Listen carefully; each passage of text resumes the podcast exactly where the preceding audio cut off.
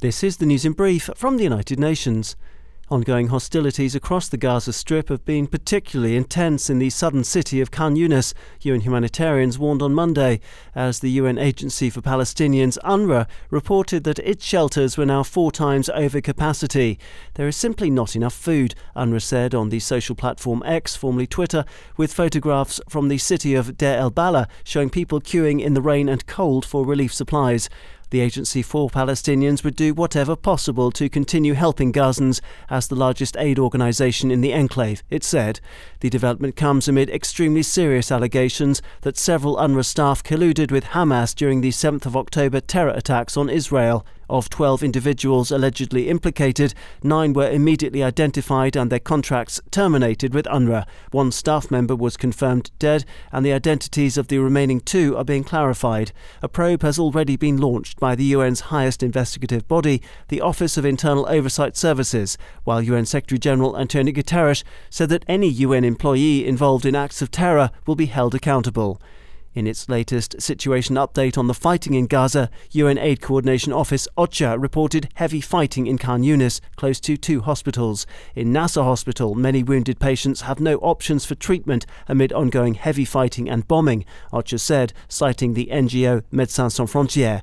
The UN Aid Office noted that at Al Amal Hospital, the Palestine Red Crescent Society had reported continuing bombardment of the immediate area surrounding it. OCHA also cited reports of more Palestinians fleeing south to Rafah, which is already overcrowded despite the lack of safe passage, along with continued rocket fire from Gaza into southern Israel. Food news now from the UN Health Agency, which on Monday reported that the global campaign against mass produced trans fats has extended its reach to help 3.7 billion people in more than 50 countries. Trans fats are industrially produced or naturally occurring, and both of these slippery customers are linked to an increased risk of heart attacks and heart disease, according to the World Health Organization, WHO. The UN agency stressed that trans fats have no known health benefits and that the fried foods, cakes, and ready meals where they can be found lurking are often high in sugar, fat, and salt.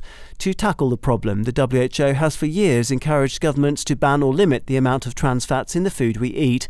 Although no global ban has come into force yet, the UN Health Agency pointed to remarkable progress, limiting the dangerous ingredient in every region of the world.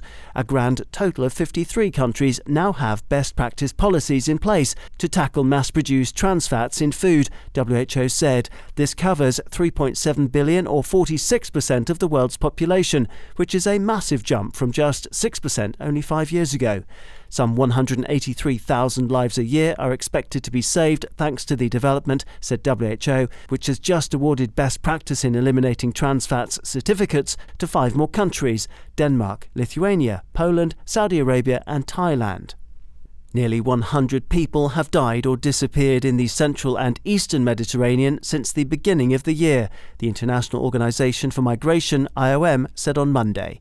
The shocking toll is over twice as high as the same period in 2023, which turned out to be the deadliest year for migrants at sea in Europe since 2016.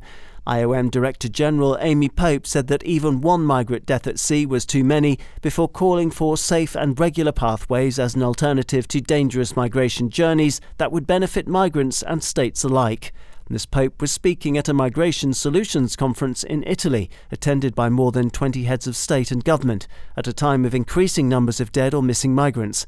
According to IOM's Missing Migrants Project, the annual number of migrant deaths and disappearances throughout the Mediterranean spiked to 3,041 by the end of 2023, up from 2,411 a year earlier.